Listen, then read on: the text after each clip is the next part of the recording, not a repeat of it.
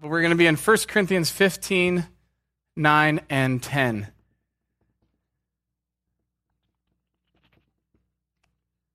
So as you're turning there, let me uh, let me pray, because we're all in desperate need for the uh, the Holy Spirit to to do his thing with us tonight. You guys are desperate in need of him to help you hear, and I'm in desperate need of him to speak through me. I have uh, I said this last time, I have no desire to get up here and babble for a certain amount of time.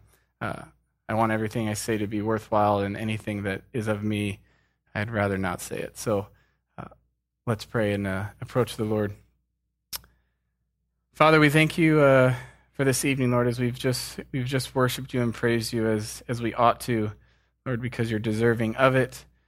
Um, Lord, we simply ask that now as we dive into your word, would you cause us to come alive to your word? Lord, as we look in this mirror together as a family, uh, Lord, would you show us the parts of our lives that need need fixing? And in turn, Lord, would you empower us to then go and, and fix those? Would you empower us to change those areas, that we not leave here the same, um, not just hearers of the word, but doers as well? God, uh, be with me, Lord. I, I desperately... I do need you, Holy Spirit, to speak through me. Would you cause uh, my notes, cause my thoughts to make sense? Um, Lord, even would you inspire me right now? And Lord, would you, uh, just as you stir the hearts of your people to praise you and to worship you and to lift you up because you're worthy, because we see you active in our lives, Lord, would you, would you cause us to be stirred up for your word as we dive into it, that it's our... It's, It's our bread, it's our water, it's the living word, it's it's living and it's breathing, it's active. So Lord, would you cause us to uh, have a hunger for it tonight as we as we go through so much of it. Um, I ask all this in Jesus' name. Amen. Awesome, thank you guys. So as you could uh, see from the title that's up here, we're going to be talking about grace and faith. Everybody say, by grace, through faith. And in looking at that title, you may think, well, John, you had us open to the wrong passage if you know your scripture. That's actually Ephesians two, eight through ten, which says, "For by grace you have been saved through faith, and this is not of your own doing. It is a gift of God, not a result of works, so that no one may boast." You are right. Oh, wait, wait. That's the next thing. So no one may boast. Uh, that's true. We're going to get to that verse, but I'm actually going to have this verse push against First Corinthians fifteen nine. We are going to uh, go through that. Tonight what I want to do is uh, unpack the working life of a Christian, as you saw in that in that title, the, the working hands of a Christian. Um, as we just read in Ephesians two, it's easy for us as believers to, uh, I don't want to say demonize, but, but push works to the side. We see in, in Ephesians two that it's not of works, and, and we know that, and we learn that quite often, that we're not saved by works. It's not anything that we did. We we we we don't take away from the value of the blood of Christ by saying that, well, it was it was Christ's blood, and it was a little bit of me. Uh, so we learn that. We also see in uh, Isaiah sixty-four six that that's the verse that says our our works are as as filthy rags. So we learn that as believers, that our our work does not earn us our salvation. Our work does not lead us to justification. Uh, but in doing so, I want to make sure that we don't forget the other side of our justification, whereas we are called to work. Um, we can easily push work aside. I've I've heard it often, and it actually is, uh, I don't enjoy it very much. I remember when I first, uh, I first came on staff, and I won't incriminate anybody by, by saying, but it was a conversation I had where um, something wasn't something, well, it was the worship team. I guess that's my ministry, so I can talk about it, but I won't say who it was. Uh, but it was, I was asking, well, why why don't why don't you put more work into it? Why isn't why isn't this smoother? Why isn't this like this and this like that? And their response, and I'm glad they're honest with me, and now they would answer totally different, but the response was, it's just so cool how, you know, it's kind of crazy, and then the Holy Spirit just comes in and makes it make sense of it all. And in that moment, it drove me crazy. It's just like, that where is that? That we're just to be irresponsible, lazy people, and that we expect the Holy Spirit to come in. And so that mindset I'm going to try and, and push against, that's going to make the case against, that we hard work is not us lacking faith. Hard work is not us pushing the Holy Spirit to the side and taking the wheel.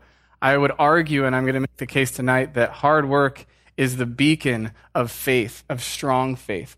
Hard work is the, the signature of a Christian who's growing, who's being stretched by the Lord. Hard work is is the characteristic that that we see in a believer who's who's not stagnant, but who's growing. So that's that's what we're going to do today. Um, before we get into, since we're going to be talking about work, I wanted to give you guys this illustration by Alistair McIntyre in his book, After Virtue. And so I'll, I'll use you guys as the example. So say you're at a you're at a bus stop, and this stranger, complete stranger, comes up to you and says, the name of the common duck is Histrionicus, Histrionicus, Histrionicus. Now, his statement to you makes complete sense, right? That statement in itself, it's not crazy, but that's, that statement makes sense. What is lacking there is, is context. So that statement we're going to replace with work, and whether it's a job, whether it's your, your work in your home, whether it's Uh, serving here at church, whether it's work you do in your neighborhood, whether it's discipleship, whatever it is, you could say, well, maybe this guy is mentally ill. Or another reason could be, hey, maybe I look a lot like someone who came up to him at the library yesterday and asked him, hey, what's the what's the what's the name of the common duck? Or maybe uh Maybe he's a, a foreign spy, and that's like his code phrase, and he's thinking you're supposed to give him something. It's it's endless. What could be the the full story, the the context? And the context, it's not the, the statement, the context will dictate dictate your and my response. If if he's mental, mentally ill, I'm probably going to be really gentle and try to help.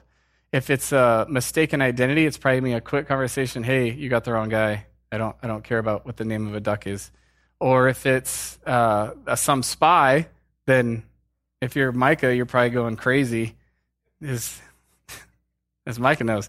So we need to see the full context. And you'll never you'll never see the, the full context. You'll never see the full value of your work until you see the full story of what is work, what is work in the life of the believer, what is hard work in the life of the believer, and how do we How do we do it? As simple as that sounds, uh, as I was studying over these past couple of days, it was profound to me how the hard work of a believer is is deep. So we're going to dive into that this evening. So let's uh, let's just break down these two verses, First Corinthians fifteen, nine through ten. We'll go through it really slow and unpack it. It says, "For I am the least of the apostles, unworthy to be called an apostle, because I per- persecuted the church of God, but by grace of God I am what I am, and his grace towards me was not in vain. On the contrary, I worked harder than any of them, though it was not I, but the grace of God that is with me." So this is this is Paul talking. Let's just start at the very beginning. He says, "For I am the least of the apostles, unworthy to be called an apostle, because I per- persecuted the church." Paul is being really open and really honest here. Can you imagine being in? Uh, oh, can you imagine being in that position where you are uh, you are a man who's hunting down believers, putting them in jail, uh, killing them, and then now you're basically playing for that team? How embarrassing! Uh, how quickly you think Paul would want to put that life behind him? I know I would. I wouldn't. It's not something that you would want to to bring up. And We learn. We're going to learn here how Paul even uses uses that. Turn with me. Uh, I'm going to have all these scriptures up on the screens, but please turn with me if uh, if you can. Go to Acts eight, one and two. It says, "And Saul," who is Paul, before he was Paul, he's Saul. "And Saul approved of his execution." That's speaking of Stephen in the verses prior. "And there arose on the day a great persecution against the church in Jerusalem, and they were all scattered throughout the regions of Judea and Samaria, except the apostles. devout men buried Stephen and made great lamentation over him. But Saul was ravaging the church, and entering the house after house, he dragged off men and women and committed them to prison. Brutal. Like, what what a what a past. Go to a turnover, stay in Acts, but go to twenty-six eleven. I myself was convinced that I ought to do many things in opposition, in opposing the name of Jesus of Nazareth, and I did so in Jerusalem, and not only locked up many of the saints in prison after receiving authority from the chief priests, but when they were put to death, I cast my vote against them. Then I punished them often in all the synagogues and tried to make them blaspheme. In enraged fury against them, I persecuted them even to foreign cities. Brutal. This is Paul. This is this is the guy that we study so often, who's who's writing these letters, and there's so much truth in these letters, and realize it's easy for us to see now that we have the complete scripture and we're looking back, it's easy for us to see the separation, but Paul was living with this. We all uh, we all struggle with past, with what who we were before Christ redeemed us. Imagine that's your legacy. Imagine that's what you're living through, is that you're hunting down believers, you're killing them, you're putting them in prison, you're doing everything you can to to squash this out. This is what Paul's legacy, this is what Paul's history was. And he's not saying this, uh,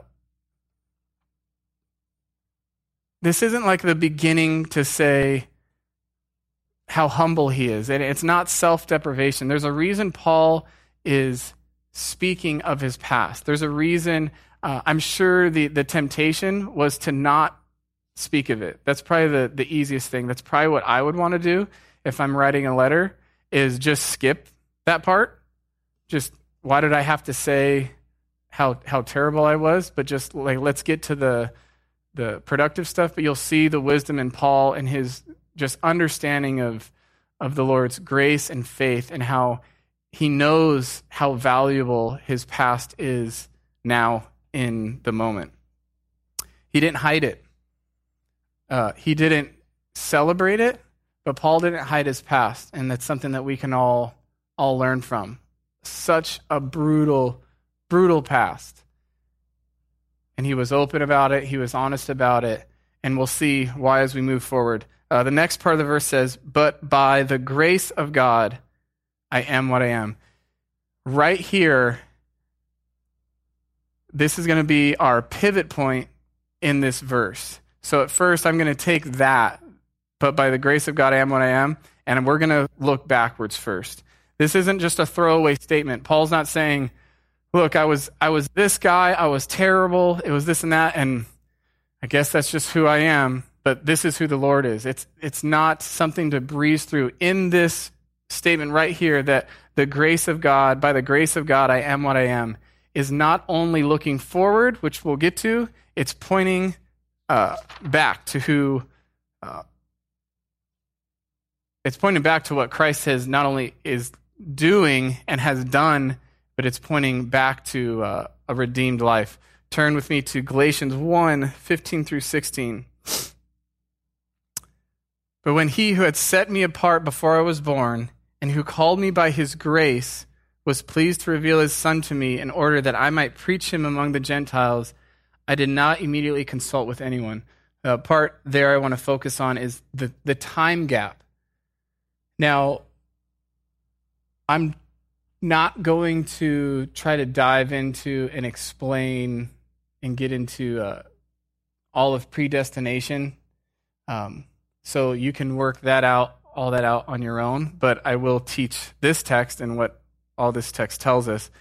But when he who had set me apart before I was born, and who called me by his grace, was pleased to reveal his son to me. So let me... I have this nifty whiteboard so I can illustrate this to you. And keep in mind, I'm trying to explain a God that's outside of space and time by using time. So there's a, there's a bit of, this is where you got to let your face stretch and work it out on your own. So Paul is saying that before I was born, but when he would set me apart before I was born. So that's, you got Paul here. Paul's set apart. And then let's say, let's just do this. Let's say this is when Paul dies. So you have the, the length of Paul's life, that before Paul is even born, he's he's been set apart. But then what does it say? He called me by his grace and was pleased to reveal his son to me. Will that happen? That will say that this is here. This is the road to Damascus. What is... This is all Paul persecuting the church. This is Paul, a wretched sinner, us, before Christ. This is Paul, uh, not a believer. This is Saul. This is him uh, living for his flesh. This is him being uh, the, we'll learn later, the, the foremost of sinners. Now, why did God... allow, if this is when uh, grace, so what does he say here? He says, uh, but when he who had set me apart before I was born and who called me by his grace, so he's calling him here, this is when grace, so he's called by grace, this happens, the Lord redeems him, road to Damascus. Why? Why do we have this time? Why has the Lord allowed this? Well, what's awesome is it doesn't get left to speculation. Paul answers that. Go to First Timothy one, thirteen through sixteen. It says, though formerly I was a blasphemer, persecutor, and insolent opponent, but I received mercy because I had acted ignorantly in unbelief. And the grace of our Lord overflowed for me with faith and love. So grace is poured out to him, and it's overflowing with faith in Christ, with love that are in Christ Jesus. The saying is trustworthy and deserving of full acceptance that Jesus Christ, uh, the saying is trustworthy and deserving of full acceptance that Christ Jesus came into the world to save sinners, of whom I am the foremost, which I just said. And here's the reason. So why did, why this time? This is Paul unpacking this now. Of whom I am the foremost, but I received mercy for this reason. Here's the reason that this exists. Why does this exist? For this reason, as the foremost, as the foremost, as the guy who is hunting down believers, as the guy who is locking up believers, as the guy who is killing them, as the guy who is approving, as the... They're laying the coats at, at Saul's feet as they're stoning Stephen. As the foremost, Jesus Christ might display his perfect patience as an example to those who are to believe in him for eternal life. This brutal, having no meaning, having no redemptive power until grace. Grace comes and has now transformed, not only, which we'll get into how grace moves us forward, grace has gone through and grace has redeemed all of all of Paul's past, to where the Lord didn't cause Paul to persecute the church. The Lord didn't call him to to kill Christians, to lock Christians up. But as grace came, grace came in and made all this, all this time is now redeemed. Toward now the Lord is using it. And you see Paul say, he's using it to show you that me, the foremost, the one who's who's who's living like this, who's persecuting the church, that when you and I, current day, that we can still use Paul as an example, that when you and I witness to the believer who's who's beaten up, the believer who feels like, I don't deserve salvation, I I'm too wretched, I'm not a I'm not the Christian type, Uh, you don't know what I've done, that we can point to, look who this guy is. This is the foremost. And he's taken a, a filthy past, a useless past, and made it useful. It's amazing how the Lord can take uh, such wicked things and he can cause them, once grace has come, he can cause them it to be better that it happened. Does that make sense? I, I know it's hard for me to explain, but I, I can see it in my own life. So hopefully as I'm saying this, you're seeing it in your, seeing it in your own life. There's some terrible stuff that I've experienced, and I've had conversations with people to where it blows my mind that that it genuinely, as if in my mind, is is as if I don't I don't understand how it could have been any other way. And it's better that it happened because it, it caused this and it caused this and it caused this, and I'm here now, and I believe I'm in uh, I'm pursuing Christ, so it's as if it's better than it happened. And at the time, it was terrible, but the Lord went back and redeemed it.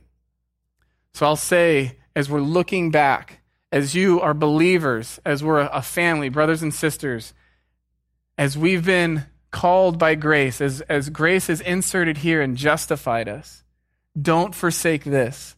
Don't forsake this past. Don't move past it and think it's it's of it's of no use, it's it's no good. This is being used.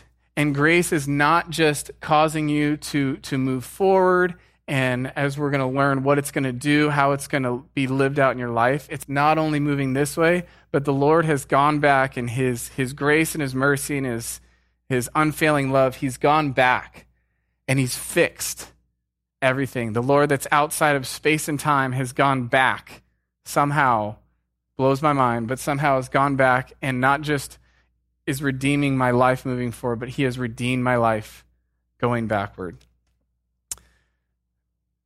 Uh, go to Romans eight, twenty-eight through thirty. Uh, you guys probably all know this. And we know that those who love God, and we know that for those who love God, all things work together for good, for those who are called according to his purpose, for those he foreknew, he also predestined to be conformed to the image of his Son, in order that he might be the firstborn among many brothers. And those whom he predestined, he also called. And those whom he called, he also justified. And those whom he justified, he also glorified. We say that verse all the time. We uh, we sing songs that say that all the time. That's this. That's grace moving. That's grace moving through our past just as much as it's moving through our future. The Lord's going to take everything in your life, and he's going to cause it for good. For ultimate good, uh, that's not just our good, but ultimate good, which is what? It's his glory. Our our main drive, our main goal in life should not be our comfort. Amen? Our main goal in life should not be that that it's that it's easy for us, and that's a hard thing to amen, but our, our goal in life should not be that it's easy for us. Our goal, what we strive for in life, should be for that ultimately I'm bringing glory to God. I'm pointing to Christ. I'm pointing to his sacrificial uh, gift that he's given us, that he stood in my place, and that is the, uh, the perfect, the spotless lamb that stood in my place. Now I'm, I'm, I'm righteous, and he's living through me, as we'll move forward and, uh, and see. I was recently... Uh, How many of you were here when I shared the story about the my next door neighbor kid that was stealing our mail? Two of you. Oh man, I gotta I gotta tell that story again. I won't tell it tonight because it's way too long. Uh, so anyway, super quick. Neighbor kid was stealing our mail. I went Sherlock Holmes on him. I put out cameras and I caught him. So then he's in my garage. Cops are there. He's eighteen, and he starts. It was at a time where I was going through stuff with my. with my dad being having dementia, and so then uh, my heart was broken for him because I start I, I sit him down and being really stern. He sits down in my garage, and I start asking him like, "What are you doing? You're eighteen. This is so dumb. Like you're stealing mail. This is you. What kind of decisions are you making?" Then we start talking. I ask him about his family, and his dad's not in his life. So immediately my heart broke for him. Police come. Long story short, after everything, I said, okay, two options. You can either go to, they'll hook you up, they'll put you in the back of the black and white, and you can go to jail, and and that's what it is. Or two, this was at the beginning of summer, uh, two, every Sunday morning, you you get up, you're sitting on your steps, you're dressed and ready to go at six thirty, and you go to church with me every Sunday, sit for both, two, both of the services, and then you'll come back. And that part I didn't share the last time I shared it, so... Unbeknownst to all of you, he has been here the entire summer, and uh, he's been serving. And what was awesome, it was so cool to see the Lord moving in him. And my quad, which we're not really a quad, there's like nine of us. So I don't know what that word is. Uh, so anyway, all those guys latch onto him. So he has a bunch of big brothers that are holding him accountable. But all that to say, we were over at my house, um, and Joe Salant, I think you guys all know who Joe is. Uh, Joe Salant was over barbecuing with his buddy from Compton named Buki, who has an awesome name, one, Buki. But then also he was uh, sharing his testimony, which it's one of those testimonies that blows your mind. Like in the drug world, the, the stories that he had. But he shares his testimony, and Louis is over, which Louis is the neighbor kid that I was uh, just ministering to all summer and seeing the Lord work in his life. And um, Buki finishes his testimony, and I, I called Louis over. I was like, Louis, you're up. And I had never heard him recount the story of him stealing our mail and coming to church and what the Lord was doing with him. And it was so cool to see. It was so cool to hear that with with me, which I was kind of a strong personality with him. I was being the strict big brother. Joe, who if you know Joe, Joe doesn't mince words. So he's tough, and, and Buki, the same thing. So he's in this kind of, in this group where it could have been intimidating. And, and Louis goes through and he shares his testimony for the first time. And it was awesome to hear. And he didn't leave out, and this is what I want to encourage all of us to do. I don't know what your past is. I know what mine is.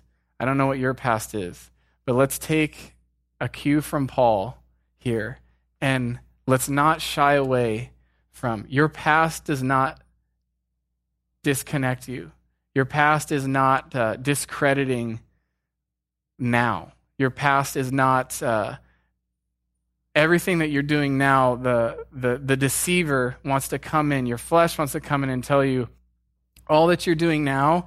If if people were to know of who you were, all of this would be discredited. It would be that that identity wouldn't come back. And I'm telling you, that's not the truth. That the Lord has gone back. The Lord has, has redeemed your entire past.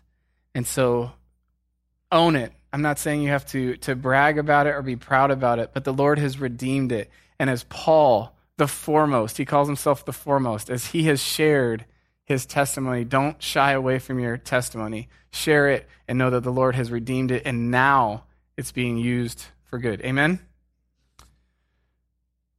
Okay, so let's keep moving. Uh, and his grace towards me was not in vain. And his grace towards me was not in vain. Well, what would cause the grace to be in vain? That's what immediately follows. It says, on the contrary. So his grace towards me was not in vain. On the contrary, it would have been in vain if this had not happened. I worked harder than any of them. How would it have been if, if Paul, arrested on the road to Damascus, the Lord had come down, Christ had come down, he'd seen Jesus, and Paul gained his salvation and then went home and just kind of stayed in his, his house for the rest of his years. And he had his salvation, he just kind of hung out. He, we would miss out on a lot, right? We'd miss out on a lot of wisdom. We'd miss out on a lot of books in the Bible. A lot of the churches wouldn't have the wisdom and the, the leadership, the early church, as he's writing to all these churches and, and correcting them and, and training up leaders, and we'd miss out a lot. This grace that had come, the grace wasn't in vain because it caused something. It caused him, even though in this time, Paul's works were as filthy rags, just as ours. Even though in this time, Paul's work couldn't earn him anything. It couldn't get him any closer to God. Grace comes, and as grace comes, it causes then him to work as he, as he goes forward. Now, we have to be super careful. That's why I unpacked this a little earlier. We need to be really careful in understanding where the work lands. And that's why I asked Micah to get me a whiteboard, because I feel like I can explain it better with a visual. Is this work. So works here can't get you anywhere. You're not going to be justified. That's what that's what we learn all the time. Uh, I think I have a verse right here. Yep. Uh, Ephesians two, eight through ten. For by grace you have been saved through faith, and this is not of your own doing. It is a gift of God, not a result, not a result of works.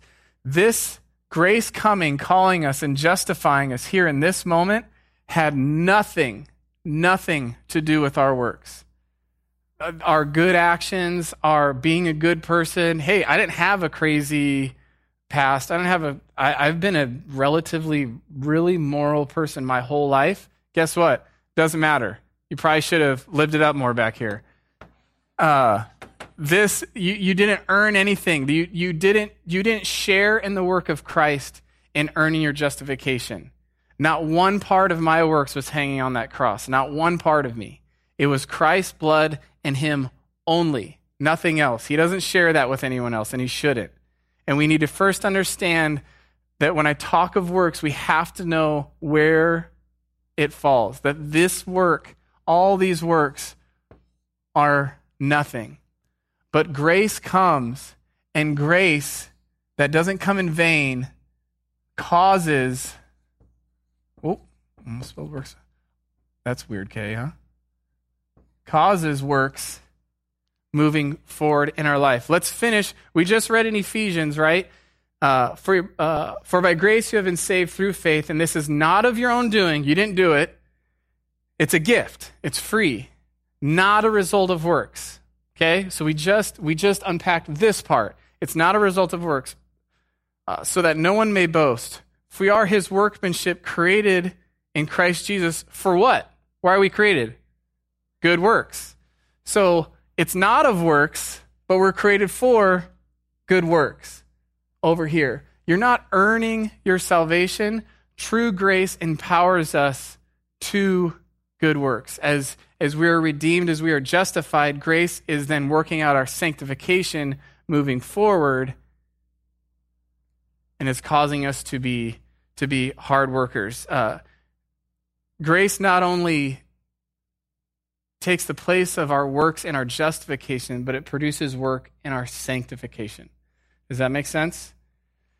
So as grace has, has negated our works, has come, has redeemed our past, our works, good or bad back here, have no consequence except for the Lord is redeeming all of it. Grace has come, and now grace is empowering us moving forward uh, for good works. Um. Now, be clear, these works, I don't want to get overly spiritual with this stuff. This that work feels like work. It looks like work. It smells like work. It tastes like work. You're going to sweat like it's work. It's not some bizarre thing that this, this is this is easy. This is work, and we see it through Scripture. We see the words work. We see the words labor. We see the words struggle. We see the words toil. There's a reason. It's because it's good old-fashioned hard work, that grace is going to empower us to do hard work, to get our hands dirty and to move and to have physical, physical action. Physical action. Um. So Paul has just said, and his grace towards me was not in vain. On the contrary, I worked harder than them all. And then watch how he completely can be confusing, but it's beautiful. So he says, I worked harder than them all. The very next thing, though it was not I. How do you, how do you make sense of that? I worked harder than them all, but I didn't work. That's what, that's what he's saying. It's the beauty, uh, let's actually fit it, uh, though it was not, not I, but what was it?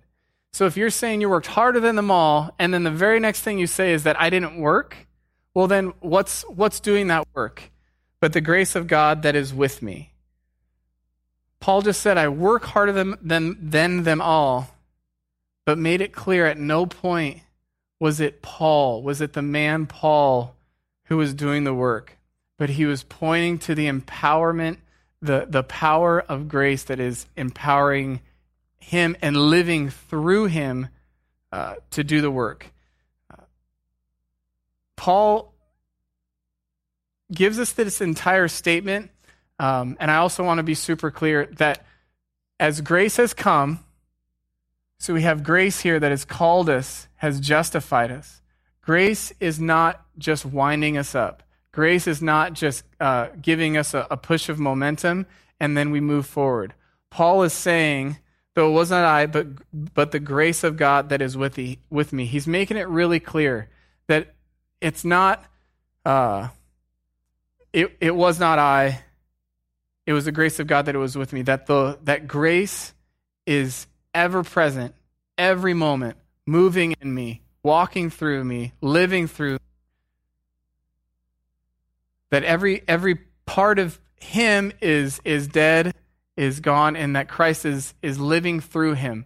Um, turn with me to Galatians three, two through three. This is going to show us that grace doesn't merely get us started, but it lives through us continually as we experience it moment by moment. Galatians three, two through three. This only I want to learn from you. Did you receive the Spirit by the works of the law or by the hearing of faith? Are you so foolish, having begun in the Spirit, are you now being made perfect by the flesh? Did, did the Spirit come and redeem you and just kind of give you a kickstart? Did he just wind you up a little bit? And now, okay, now, now I'm back to it. Now I, I'm doing the work. Uh, it's not the Spirit. And this is the part where now we have to understand we've we've put the dividing line between uh, works up to justification and now works through sanctification. Now we need to be honest with ourselves and educated, knowing that our works moving forward is not us, as Paul says, not I, but the grace of God that's that's working with me, that's that's in me, that's living through me. Um, it's beautiful to see that the grace of God is so powerful, so strong, that it's fitting for Paul to say that it wasn't him, but it was grace moving through him. And it's not Paul uh, it's not Paul having some false humility, as he says just in the verse before, I worked harder than all of them. So Paul's not hiding behind, hey, it's, you know, when you get a, I'm terrible at this, and, and this study actually challenged me on this. I, I'm terrible at compliments. So, uh, if you've given me one, you've probably gotten the, hey, I don't know, hey, I guess, like, thanks. I don't know how to take it. Paul Paul wasn't doing that. Paul wasn't saying, uh, you know, it wasn't me, it was the Lord, falsely. Paul's saying, everything I know, grace is empowering me. It's moving me. And even though to you, it looks like I'm doing the work, that I worked harder than them all, Then, and to me, it feels like I'm doing the work. But I'm telling you, I know enough. I know enough of grace that it's grace that's moving me. It's grace that's empowering me. It's grace that's living through me to do these good works that I could say I worked harder than them all. Uh, turn to Philippians two, twelve through thirteen. Therefore, my beloved, as you have always obeyed, not as in my presence only, but now much more in my absence. Work, work out your own salvation with fear and trembling, for it is God who works. Another little, I don't even know what you'd call it. It seems nonsensical. Work it out, but knowing that it's God who works. So, hey, do this work. Work out your own salvation. But know this. Know this as you're working out your own salvation, that it's God who works. And this one goes even further. It's not only God who works, but he works in you both to do the work and to will. What does it say? Uh, for it is God who works in you both to will and do for his good pleasure. That as we, we engage in hard work, that's the Lord through his grace, is not only empowering us to, to do the work, to get our hands dirty, to be tired, and do the hard work that this world needs as believers to rise up, but he's causing us to have the will even. This is the gift, the real gift of grace that we've been given. You, I, I hope you see that as I'm I'm going through this, I hope you see that how little we can hang our hat on and say that we did. Hope that in all of this, it kind of robs you of any any reason to be prideful in your in your Christianity. It robbed me of it, and I hope it continues to rob me of it, of anything that I could ever brag on, if anything that I could ever hang my hat on and say, you know what, I was pretty, I was pretty good in this area. All right, I think I was a real asset for the Lord in this in this way. But in everything, as we go through this, it's, man, how fortunate am I that the Lord has come and has called me by my grace, and and in the midst, in Romans five eight, and, and God shows his love for us that while we were still sinners, Christ died for us. So in the midst of my sin, as I'm pursuing my sin, as I loved my sin, I chased my sin and thirst for my sin, that's when the Lord came and justified me by his grace. And now moving forward, I can't even... I can't even get big-headed about moving forward and what the Lord is doing through me. I can't get big-headed about this neighbor kid who who I who I didn't send to jail and brought him into our house and, and poured into him. I can't get big-headed about that. That's the Lord caused me to will, to will to do that for Louis. The Lord caused me to walk that out. I'll tell you what my flesh wanted. My flesh wanted to my flesh wanted to knock him out. My flesh wanted to to send him to jail. My flesh didn't want to drive him to church. My flesh didn't want to have to drive back down the hill after every service, every Sunday service for the entire summer, and then drive back up the hill and waste all the gas because I'm a cheapskate. My flesh didn't want to do that. But the Lord willed, through grace, had the will to, to pour into that kid.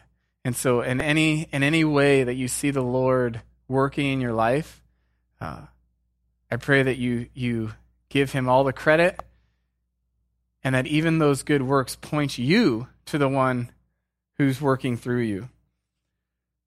Uh, where are we? Um,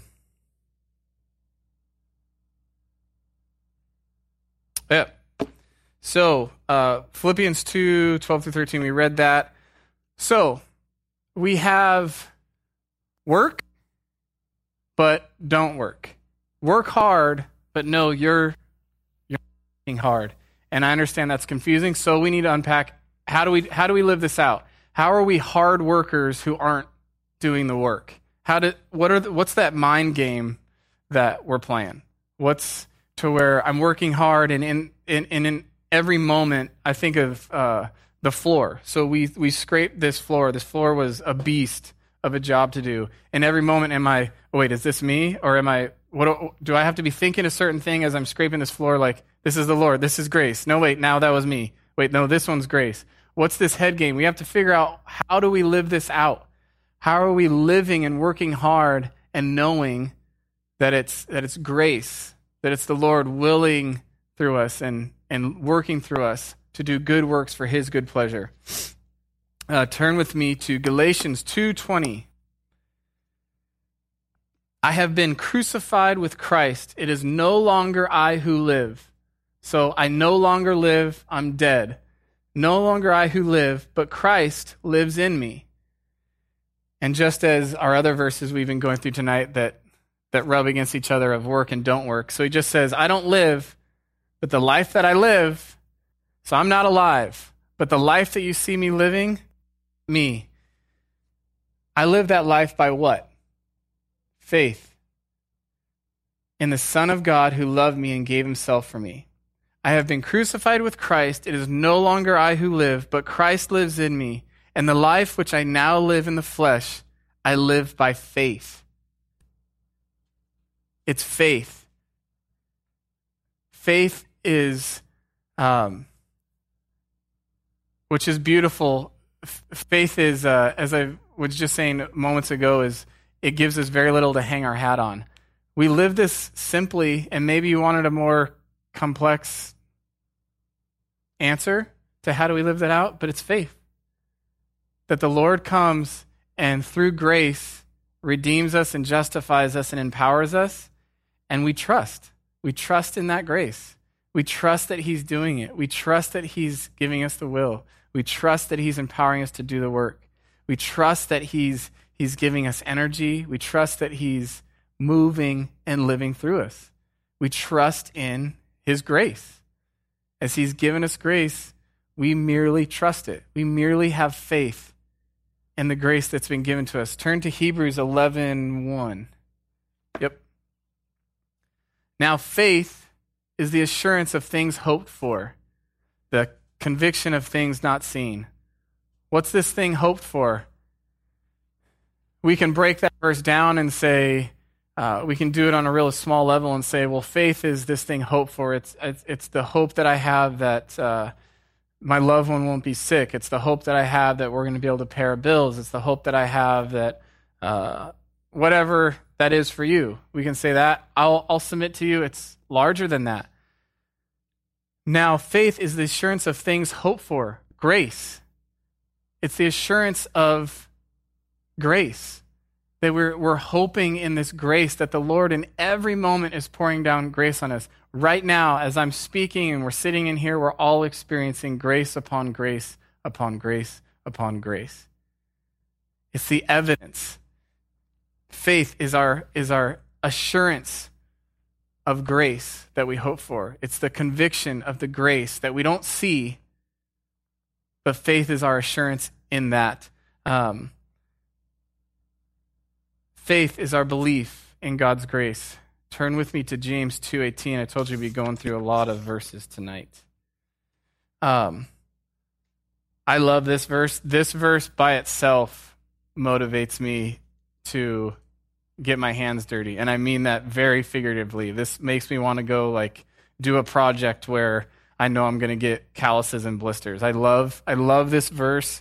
Uh, and I don't know why, but I love it. Uh, but someone will say, you have faith and I have works, but show me your faith apart from your works, and I will show you my faith by my works. I'll show you my faith, my faith in grace. So grace has come, and now I have, I don't know how to illustrate this. So grace comes, and I am having faith that this grace is now walking and living through me, moving forward. And I'm having faith. If any of you can see that. So I'm having faith in that grace. I'll show you my faith by the works that I know. I'll show you my faith. You'll see my faith in action because I believe in the grace that has been bestowed to me, that has redeemed my past and is now redeeming my future, and is not merely uh, an attribute of God, that he's gracious. But although that's true, I'm not saying that's not true. Grace is far more than a characteristic that he's oh, he's gracious, but grace is empowering. Grace moves us. And so our faith, we see our faith by our, by the works, because we are believing in grace. Does this make sense? Getting it? Cool. Um, I will show you my faith by my works. Now these, what are, uh, attributes of faith is that we have to believe, right? And and faith, we don't get to see. We believe in a we believe in a triune God. Has anybody seen the Father, Son, and the Holy Spirit? We haven't, right? It requires what? Faith. We may not see it, we may not feel it, but it's okay. Be assured, as we saw in Hebrews eleven one, be assured that grace is active. If you are, if you're a believer, if you have been redeemed, if, if grace has called you and justified you, then be assured that as you move forward in life, as you're living, that grace is active. You can trust in that, and you can hope in that. And even though you don't feel it, even though you don't see it, even though there's no evidence outside of the faith, we're still called to have faith. That's uh, that's that's what we've been called to, is, is to believe that what the Lord says is true, that his promises that he gives us, that his grace that he bestows on us, that we believe him, that we take him at his word, and we don't we don't question him. So even though you don't see it, you don't feel it, Know that it's active. Uh, turn to Colossians one twenty-eight. It says, "Him we proclaim, warning everyone and teaching everyone with all wisdom, that we may present everyone mature in Christ. For this I toil." Hard work. "For this I toil." Struggling. Hard work. And this is this is the point that I want to I want to hammer home, and hopefully all this lead up to it has is is bringing this home, and it's and the Holy Spirit is causing this to uh, make sense in your minds. For this I toil, struggling. It's hard work. It's hard work. But who's doing it? With all his energy that he powerfully works within me. The Lord is promising that he's going to give you the energy, that, that grace is going to empower you to, to live out the good works that he's prepared before you, and that he's going to give you the energy and that he's going to do the work. But know that you're going to toil. Know you're going to struggle. Know that it's going to taste like work. It's going to feel like work. It's going to look like work. You're going to sweat like it's work. It's hard work. It's not in vain, as we look back, and Paul said, I wasn't, this grace didn't come to me in vain. On the contrary, I worked harder than them all. This grace that we've been saved by, this amazing grace that we sang all these songs about before we got into the message, this grace is empowering us to to move, move forward and walk in the good works that he's prepared before us. Last verse, First Peter four eleven. Whoever speaks is one who speaks oracles of God. Whoever serves is one who serves by the strength that God supplies. And we can just, uh, let's actually keep it. In order that in everything God may be glorified through Jesus Christ, to him belong glory and dominion forever and ever. Amen. Whoever serves as one who serves, how do they serve? How are you serving? Again, the Lord is robbing us of bragging points, robbing us of things we can hang our hat, our hat on, robbing us of ways for us to get puffed up, robbing us of our pride, robbing us of our own self-worth, of the thought that we can we can live this life apart from him, that somehow we can revert back to our old man and simply be a moral people, and simply our morality will sustain us in our salvation. He's, the Lord is robbing us of all that because he loves us too much to let us return to that, return to that garbage. And he's saying, who serves by the strength of God, that it's God who is empowering us. We've read verse after verse after verse, and I don't even know how many verses uh, we've gone through tonight, but verse after verse where it speaks of us working hard, of striving, of toiling, of, of struggling, uh, that all that hard work is present, and and your hard work to me is going to look like you're working hard, and my hard work to you is, is going to look like I'm working hard. Uh, again, I'll reference this this project that we just did, and it's probably why I'm speaking on hard work tonight, is because I felt like I've been working hard, and I'll tell you, as Paul did, it's it's the... It's the grace of God that willed it in me to even want to do this, and it's the grace of God that empowered me through it. And I'll I'll tell you, as I watched uh, the worship team, as I watched our staff members, and a very specific, specific, that's not, a, the other word was not a word, uh, a very specific group of people of, of Micah, Dave, James, uh, Pastor Brett was here, that through those hours that they were working, and it was the kind of work that you go, this is unbelievable that these guys are still going.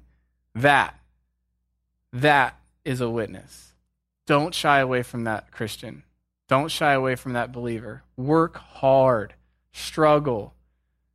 The Lord is working through you. He's willing in you to do that work and to, to walk in that work and, and to live this life out. If I can, uh, one last illustration so you can see how this works. Long way. So grace comes to us, and this grace has justified us, which this is grace here. Grace has come and it has it has it has justified us. And this grace with it brings a promise.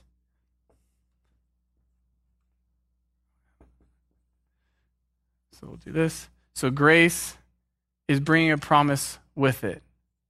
Now, we have, as this has come and has freely come to us, this, this grace that has redeemed us and has justified us and is, is bringing a promise, we have faith. We have faith in the promise that we've been given. We have faith in the grace that has been bestowed to us. And this faith, moving forward, that we have in grace, is producing grace that is bringing,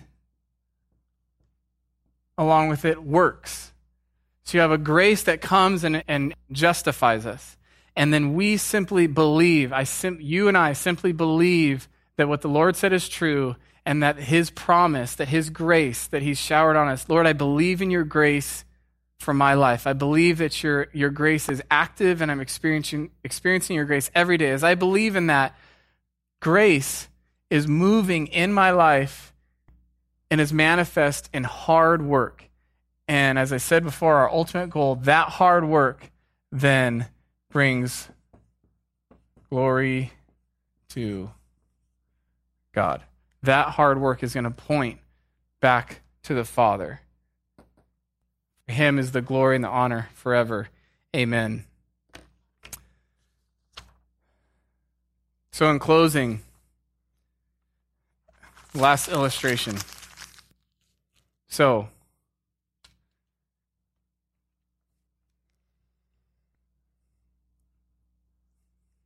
there's a piece of paper on the floor. And it's going to sit there. And it'll sit there as long as we're inactive. It's going to sit there as long as we, we don't do anything. Hard work, grace. I hope, I pray that that tonight, as you, hopefully you've written down some of these verses, hopefully the Holy Spirit is, is stirring your heart and and uh, you'll go home and, and work this out yourself. But grace, until grace empowers us, until we we get up and we get our hands dirty, that piece of paper will never go anywhere. Prayer is one of our the greatest gifts that the Lord has ever given us, and we should cherish it. Uh, you guys hear Pastor Rob all the time talk about our prayer service, and uh, he's one hundred percent right. So what I'm about to say, do not take it as me talking disparagingly about prayer. We need prayer, but shame on us believers if if the hands that we fold in prayer aren't calloused and dirty from the work that prayer has driven us to do. We should be in people's lives, working hard. Earlier, I, I was saying physically. Don't let, don't let this grace be in vain. As the Lord has come and called each and every one of us by his grace, don't let that grace be in vain and that we're content with sitting in this room and quietly maybe sitting in our home and trying to get by being comfortable. Be uncomfortable. It's going to take work. It's going to take actual action. I'm not talking Christianese. I'm talking real action, physical, as, as straight as I can say it. The life of a believer should be marked with hard work, with action, whether it's in your, not whether it's in, in, all of these places, in your workplace, in your home, in your neighborhood, uh, with your friends. Everything we do in life should be hard work. This piece of paper will will be here for eternity until someone takes actual action. Now say this as a an unbeliever. In my instance, say this as a Louis.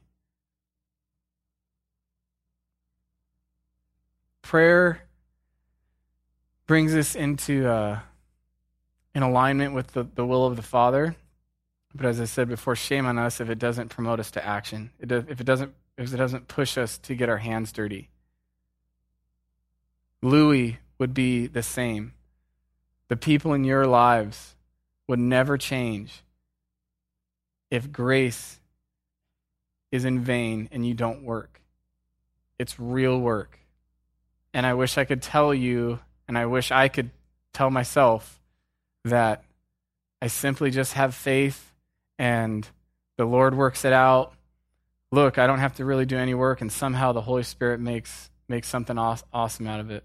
I don't see that in Scripture. I see toil. I see work. I see struggling. I see labor. I see hard work. And it's hard for us in such a blessed community that we live in. It's it's it's hard for us to uh, to fathom it. And it's easy to be it's easy to be busy. Amen? It's real easy to be busy. And it's hard to be productive. It's hard to work. It's easy for us to have a, a full calendar and get very little done. So tonight, my prayer for myself, my prayer for uh, for you all, is that in in this next the rest of this week. So it's Wednesday. We have the rest of the work week, and I don't know what you you have going on, but be empowered. Be pushed. I hope the Holy Spirit is is pushing you this evening that uh, there's areas that in your life that they feel. I know with, with me, there's areas in my life where I realize I'm just lazy. And there, there's parts where uh, I can reference this, working hard, doing the the flooring. I can reference Louis, uh, not for my own glory, but for the glory of God. As I said, it's the Lord working through me. But there's other areas in my life where I realize I'm not. I'm not allowing, I'm not having faith in that grace that it's working through me, and that his he's he's willing through me, and that he's he's empowering me. I'm, I'm living on my own flesh. I'm living for me. And so uh, hopefully the Holy Spirit is giving you some uh, some of those areas that you you see it in your own life. And let's just as a body, let's be let's be marked as hard workers. I'll tell you now, as a as a pastor here, um, as a as a staff member, there's a lot of ways. If if you simply think, I want to work hard and I don't know how, there's a ton of ways here at church that you could work. We can, uh, I don't think there's one ministry here at church that isn't shorthanded. So please, if I can in any way facilitate uh, you walking out what you learned tonight, I would love to do that. You could talk to Micah, you can talk to really any staff member, uh, any of our pastors. But let's close in prayer. Amen. Uh, Lord Jesus, I, I thank you and I praise you, Lord, as you continually, continually humble me. Lord, as you've taught me through studying, Lord, as you've even spoke to me as I'm trying to teach. Lord, that's how just awesome and magnificent you are, Lord, that you're you're speaking to me and you're teaching me, Lord, as I'm trying to teach and be your mouthpiece. Lord, I thank you. I thank you for your grace that has arrested me, Lord, and has completely redeemed my past, has completely redeemed the past of all my brothers and sisters here. Lord, and that your grace, I thank you that it's active. Lord, that it didn't just come and, and set me up to, to move forward and let me go, but Lord, your grace is moving through me. Lord, I, I so appreciate that you robbed me of any chance to be prideful, that you robbed me of any any reason to look to myself as the hero, as the faithful one. Lord, I have faith in you. I have faith in the grace that you show me, Lord. I ask that you would continue to empower me, as I know you will, as I ask you to continue to empower my brothers and sisters here, as I know you will, Lord. Would you cause us to come alive to this word? Would you cause us this concept, Lord, of working and but it not being us, Lord, would you cause us to, to make sense? Would you help us wrap our minds around it? Would you help it to penetrate our hearts? Lord, that we could live this out. Lord, we thank you for your grace. You've given it to us so freely. in the midst of our sin, you showered us with grace, Lord, redeemed us with your grace. And now, in this moment, even now, Lord, you're causing us to come alive. You're causing us to put our hands, our physical hands, to be the hands and feet. It's not us who lives, but it's Christ who's living through us. Lord, we trust you. We trust in that grace. We have faith in that grace that you're living through us. Would you do it now throughout this week, Lord? Thank you, Jesus. You're so, so, so good to us. Thank you, Holy Spirit, for being our helper. And thank you, Father, for sending your Son uh, when I was at my very worst, Lord. We pray all these things in Jesus' name. Amen.